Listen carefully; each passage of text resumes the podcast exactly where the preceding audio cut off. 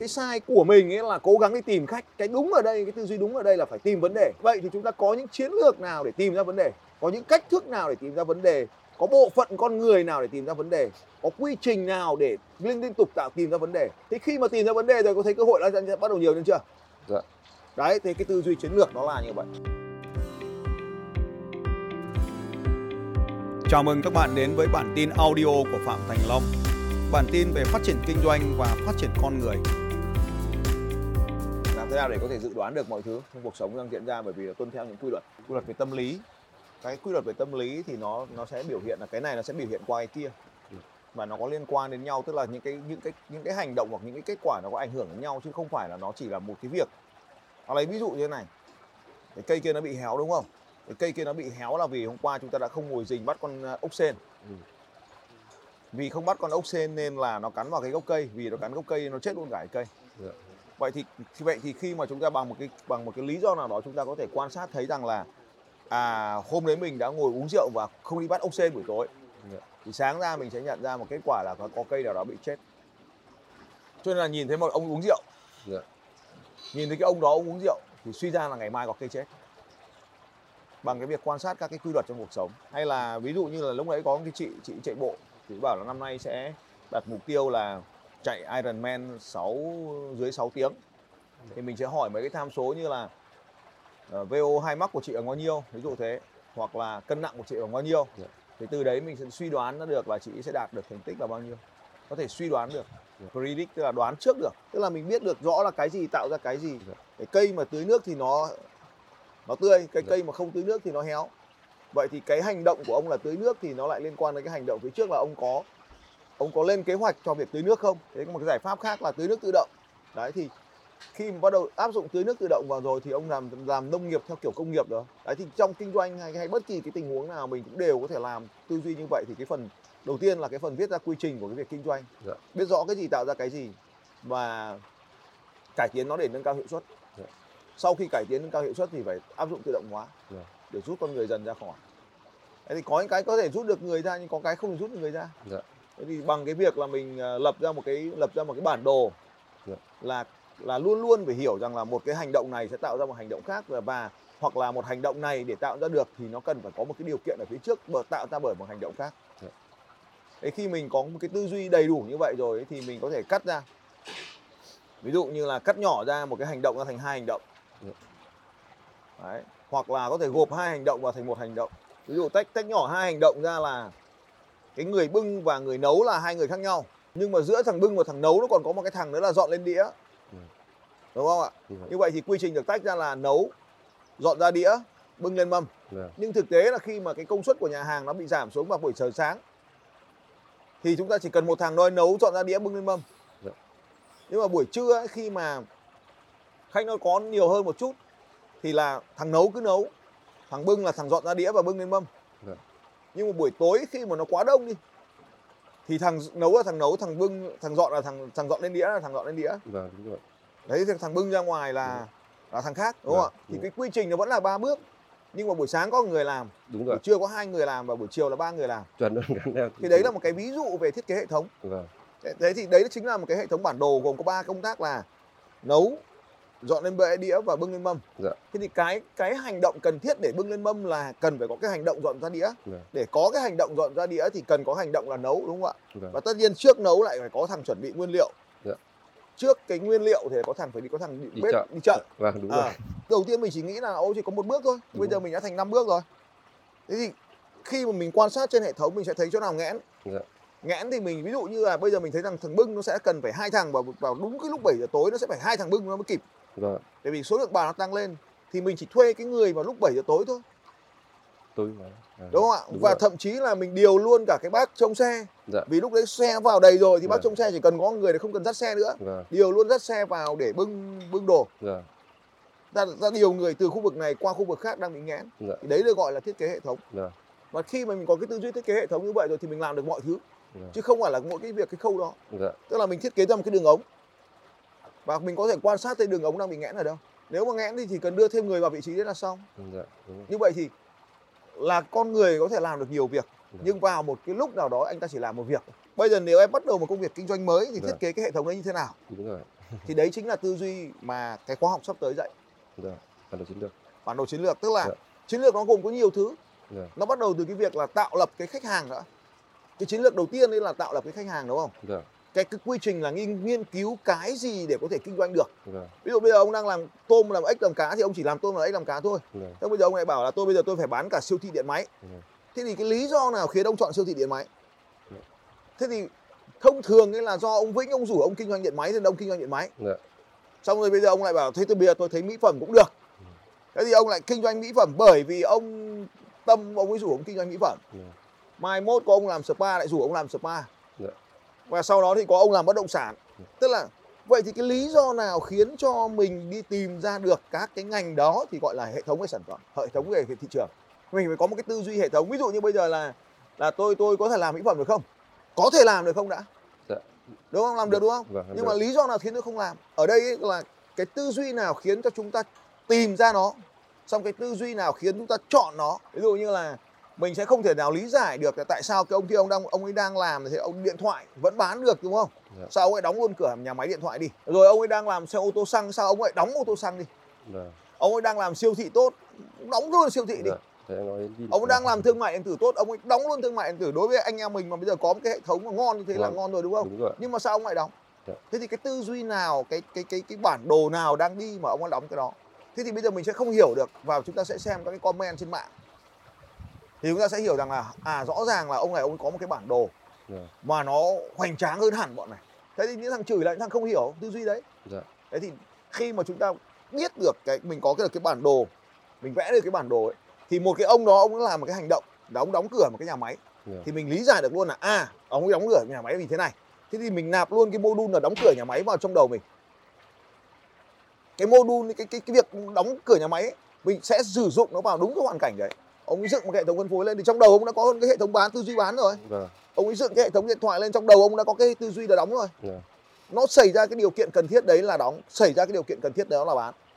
Ở trong cuộc sống này nó là nếu cái này thì cái kia nếu cái này là thì cái kia nếu cái này là thì cái kia.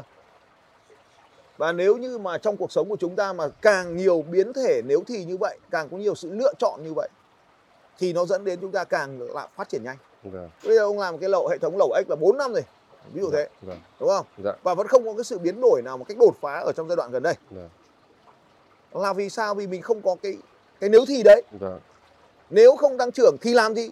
Tức là mình không không nhìn thấy cái đường ống nó đang bị nghẽn chỗ nào. Thông thường ấy thì là mình sẽ phải đi mình làm lại cả một cái đường ống mới. Ông rồi ông đang đi làm cái đường ống mới đấy. Dạ. Mỹ phẩm. Ông lại đi build lại một cái đường ống mới và như vậy thì chúng ta lại từ đầu. Vâng cái chuyện này không sao hết ấy. Dạ. Nhưng mà thông thường là chúng ta build một cái đường ống mới khi cái đường ống kia đã đủ mạnh rồi. Dạ. Còn đây là mình build một cái đường ống mới khi đường ống kia nó không hoạt động. Vâng ấy hiểu tư duy hệ thống nó như thế chưa? Dạ.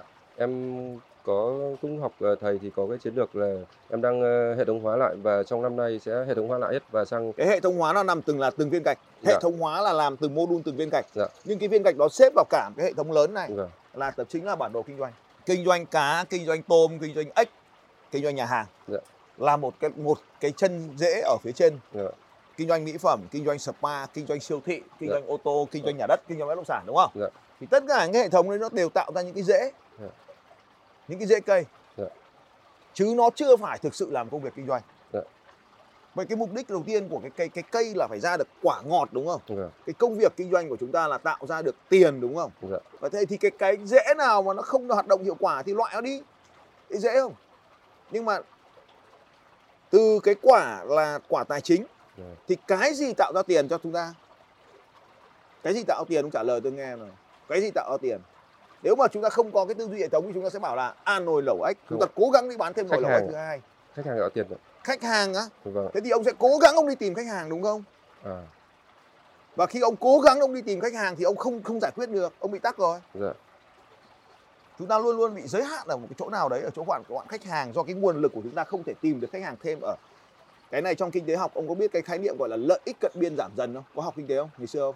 Em không ạ MU giảm dần ấy. em học cái lợi cân biên thì cũng À. vâng tức là càng tăng số lượng khách Đúng hàng rồi. lên thì chúng ta càng tốn kém chi phí. Dạ vâng chính xác. Thế là đầu tiên có thể là một đồng tìm được một khách Vâng. nhưng sau đó phải hai đồng mới tìm được một Đúng khách rồi. sau đó 5 đồng mới tìm được khách sau đó 10 đồng tìm được khách mà chúng ta vẫn bị một cái giới hạn cuối cùng đấy. Vâng chúng ta chưa tìm thấy giới hạn là bởi vì chúng ta bé thôi còn nếu mà chúng ta muốn lớn đến một cái độ nào đấy thì chúng ta sẽ tìm được cái giới hạn.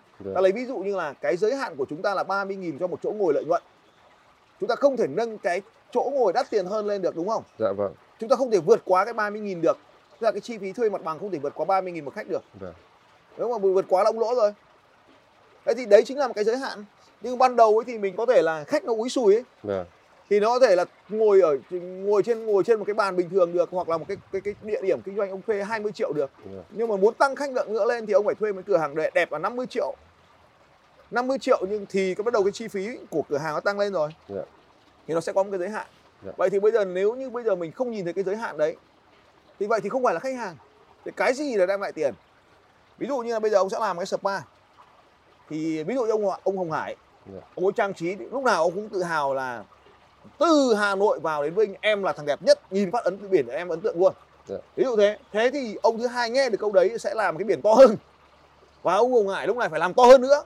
Và lúc này nó sẽ dẫn đến một cuộc cạnh tranh mới. Dạ. vậy thì làm gì để chiến thắng được cuộc cạnh tranh này? Nếu mà mình làm to nó càng to hơn. Vâng thì cứ làm to đến một cái giới hạn nào đó thì cuối cùng là sẽ bị, bị hòa vốn. Đúng rồi đến một cái giới hạn nào đó thì sẽ lỗ đúng không ạ? Thì cuối cùng là cái thằng đầu tiên lúc đầu tiên nó có lỗ cái lãi Ừ. nhưng mà bằng cái việc cái đẩy lên chi phí lên như vậy thì cuối cùng là lại lỗ giống hết như quảng cáo đúng không? Dạ. vậy thì cái cái gì để giải toán quyết được bài toán này? Cái tư duy nào để giải quyết được bài toán này? Thực tế là gì? Đấy cho nên là ở đây trong cái bước một là rõ ràng về tiền thì cái bước hai ấy là phải giải phải đi tìm ra cái vấn đề để giải quyết cho nên là cái nhóm chiến lược số 2 là nhóm chiến lược tìm vấn đề và giải quyết vấn đề. Cái sai của mình ấy là cố gắng đi tìm khách. Dạ. Mà cái cái đúng ở đây cái tư duy đúng ở đây là phải tìm vấn đề. Như là khách hàng. Đấy tìm vấn đề. Tìm vấn đề giải quyết vấn đề. Tìm Doanh vấn đề sau đó mới đến À, cái nhóm là tìm ra tìm ra cái khách hàng và tìm ra vấn đề. Vâng. thì vậy vậy thì chúng ta có những chiến lược nào để tìm ra vấn đề? À. có những cách thức nào để tìm ra vấn đề có bộ phận con người nào để tìm ra vấn đề? Có quy trình nào để liên liên tục tạo tìm ra vấn đề? Thì khi mà tìm ra vấn đề rồi có thấy cơ hội nó sẽ bắt đầu nhiều lên chưa? Dạ. đấy thì cái tư duy chiến lược nó là như vậy. Thế sau đó chúng ta đến cái nhóm quy trình tìm ra sản phẩm và thiết kế dịch vụ. Tìm sản phẩm thiết kế dịch vụ và đáp ứng cái nhu cầu mới mà chúng ta tìm ra được trong tương lai. Thế đây chúng ta lại có một nhóm các chiến lược nữa. Hiểu không? Doanh nhân chính là đi người đi giải quyết vấn đề. Giải quyết vấn đề Thế doanh rồi, nhân- thì mất. bây giờ có phải đi bán hàng đâu. dạ chính xác. Ờ, cái bán hàng thì là ở cấp khác. Ví dụ như là ông muốn thiết kế ra một cái hệ thống kinh doanh mới Dạ. một cái sản phẩm mới bán dưa chuột đi. Tôi lấy ví dụ có quả dưa chuột kia mình bán dưa chuột đi. Thì thì bây giờ mình kiểm tra xem cái hệ thống đấy nó có thể bán được không? Dạ. nhưng mà ví dụ nhé ví dụ như để ông chiến thắng một cái cái cuộc chạy bộ thì nó có mấy cái kiểu chiến thắng khác nhau. Cái kiểu chiến thắng là chiến thắng bản thân mình. Là Dạ. mình tham gia và mình lấy được huy chương hoàn thành đúng không còn có một số ít những người mà thực sự tài năng Dạ. thì họ sẽ chiến đấu để đứng lên bục vinh quang ở vị trí 1 2 3. Dạ. Thế thì từ cái một cái người mà chỉ là hoàn thành giống như tôi để đứng lên được cái bục là nhận huy chương giống với ông học trò tôi thì nó làm cái sự khổ luyện rất là nhiều và phải hy sinh đi các nguồn lực đúng không ạ? Vâng. Cái nguồn lực quý nhất ở đây là thời gian đúng không? Dạ. Tôi chỉ có 24 giờ một ngày tôi vừa phải làm, tôi vừa phải dạy, tôi vừa phải học, Ừ. tôi vừa phải chạy. Dạ. Ông kia ông chỉ chạy thôi Vâng, đúng rồi. Và tất nhiên là cái năng lực nội tại của ông ấy nữa. Dạ. ví dụ như ông ấy cái form người của ông ấy là BMI 20 chẳng hạn. Dạ. hay hoặc là 22 chẳng hạn ông luyện cho về BMI 21 để ông ra chạy được. Dạ. còn tôi bây giờ mà BMI của tôi 27 thì tôi chạy với ma đúng không? Nhưng mà tôi chỉ là chiến thắng bản thân tôi Dạ. thì, thì khi như vậy thì cái chiến lược ở đây là gì ạ? Tôi sẽ không lựa chọn đi theo cái nghề chạy bộ chuyên nghiệp mà chạy bộ trở thành một cái phần sở thích của tôi trong cuộc sống Dạ. Thế thì trong kinh doanh của ông cũng thế sẽ có những cái ngành kinh doanh mà ông có lợi thế đặc biệt. Vậy thì ông phải phát hiện ra cái lợi thế đó và chui rèn cho cái lợi thế đó trở thành một cái vũ khí sắc bén. Thì đó cũng là một nhóm chiến lược. Vậy thì cái nhóm chiến lược mà ví dụ như ngày xưa chẳng hạn ông Tâm ông ấy có cái vũ khí sắc bén là gì? Dạ. Và vũ khí đấy bây giờ đâu? Ông có còn chui rèn cái vũ khí đấy nữa không?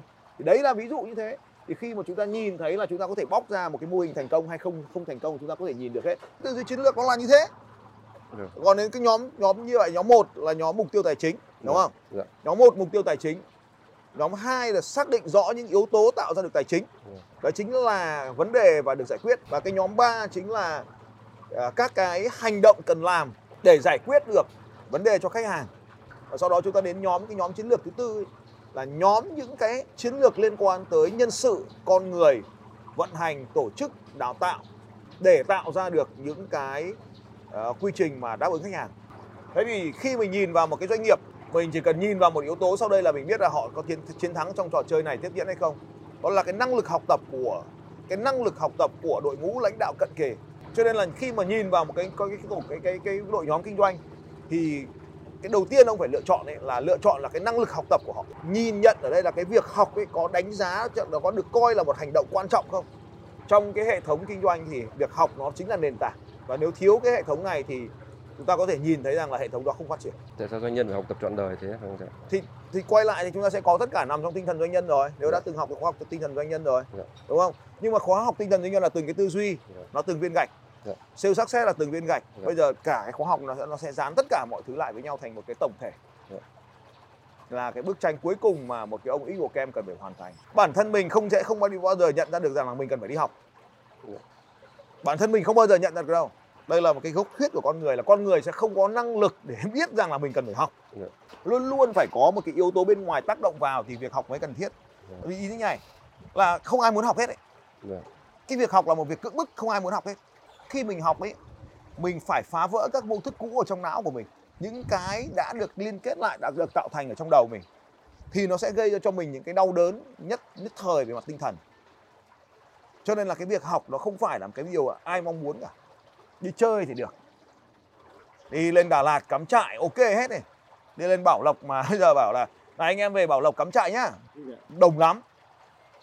Nhưng bảo đi Nha Trang học thì không phải ai cũng học, không phải điều kiện tiền bạc. Dạ là vì cái việc học nó sẽ dẫn đến cái việc là phải phá hủy các mô thức cũ. Và khi mà bắt buộc phải phá hủy các mô thức cũ như vậy thì họ sẽ có những cái tổn thương tinh thần nhất định.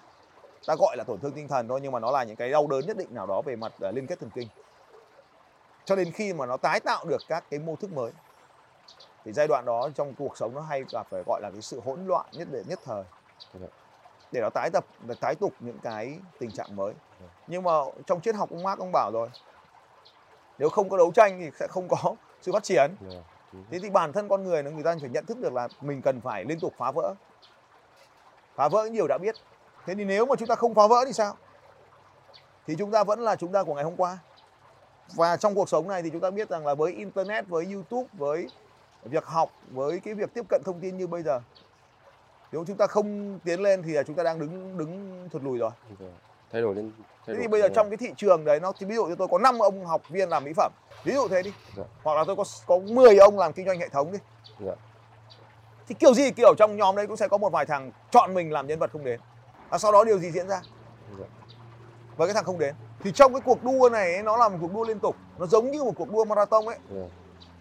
Ông không thể chơi theo kiểu là nước rút phèo quá xong bắt đầu ông ông đi bộ được Dạ. với nếu mà chơi cuộc đua marathon ông chạy với tốc độ cao sau ông dừng lại việc cũng như là học thật là cấp tập sau đó thì ông bắt đầu lại dừng lại việc học Dạ. thì ông không bao giờ chiến thắng bằng cái thằng học đều đặn Dạ. thỏ và rùa thò vào rùa nhưng mà Đấy. cái cuộc cuộc cái việc học nó là chọn đời nó là như vậy Dạ. cho nên là ở đây là cái gì mình cũng phải phân phối một cách đều đặn nên trong cuộc sống mình làm là đúng rồi phải tập trung phải làm và, và phải tập trung vào làm và ăn là đúng rồi nhá tập trung cả cái việc chơi đúng rồi luôn phải có cả chơi nếu mà làm mà không chơi là là sẽ mất động lực để làm. Dạ. thế thì làm rồi chơi rồi thì nó phải có yếu tố cân bằng nữa là gia đình nữa. Có thể ông sống một mình vào một thời điểm nào đó nhưng mà vẫn phải có gia đình vào một thời điểm khác để nó cân bằng lại. Dạ. như vậy thì công việc cuộc sống gia đình và nó phải có bản thân. Bản thân thì nó phải gồm có cả cả ba cái việc. Việc huấn luyện tâm đúng không? Cho Tâm. nên là nó có những cái khoảnh khắc anh em mình ngồi nghe nước chảy ngắm cá như này uống cà phê ngắm sông ngắm hồ ngắm biển ngắm trời ở đây thân là động tác đây chuẩn bị nắng giữa nắng 12 giờ trưa là tôi sẽ ra ngoài giữa trời nắng tôi chạy luyện tập thể dục Dạ. thân bài hôm nay là một bài nặng 45 Thân, phút thân. 47 phút trí Vâng. à, tâm thân trí Dạ. Thân.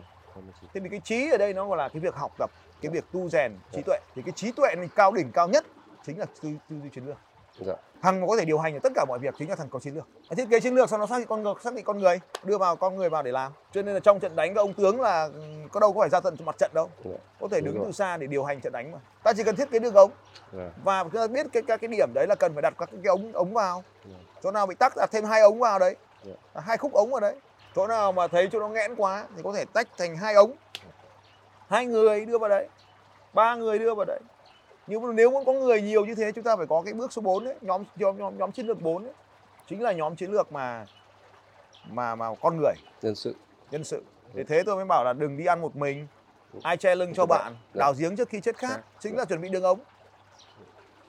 Nếu mà có tư duy chiến lược thì không thể thất bại. Đóng cửa không phải là thất bại đâu nhá.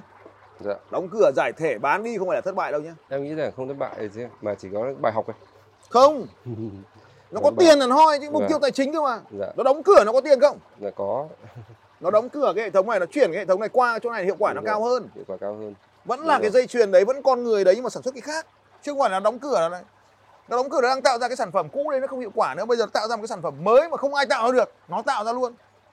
Ta lấy ví dụ như là ngày xưa tôi sản xuất điện thoại. Bây giờ vẫn là cái hệ thống đấy ngày xưa tôi sản xuất điện thoại là là 5 inch giờ tôi sản xuất điện thoại là 25 inch. Tôi đố ông biết điện thoại 25 inch là cái gì đấy. Điện thoại không phải 25 inch mà điện thoại 12 inch. Và em nghĩ iPad ạ. không phải iPad. Màn hình điều khiển trong xe hơi. Ờ hệ thống điều khiển thông minh trong xe hơi không là không là từ điện thoại smartphone ra là gì? Không Dạ. chạy Android thì là một, một cái hệ điều hành tương tự không? Dạ. đấy cho nên cứ bảo thua cuộc đâu. Không có kinh nghiệm sản xuất cái kia thì lấy đâu ra kinh nghiệm sản xuất cái này? Cho nên không không có thua cuộc ở đây đâu. Không hề Dạ. có thua tí nào hết đấy. Mà cũng biến nó thành lợi thế cạnh tranh luôn. Bây giờ để mà để mà ông đua được với ông đấy thì ông phải có hệ thống thông minh trí tuệ ở trong não của xe đúng không? Ông phải có hệ thống não với xe tự động mà. Dạ. thì phải có não. Thì cái gì là có thể làm được cái đấy đúng không? Thì chả lấy từ cái nhà máy đấy sang thì cho nhanh còn gì nữa.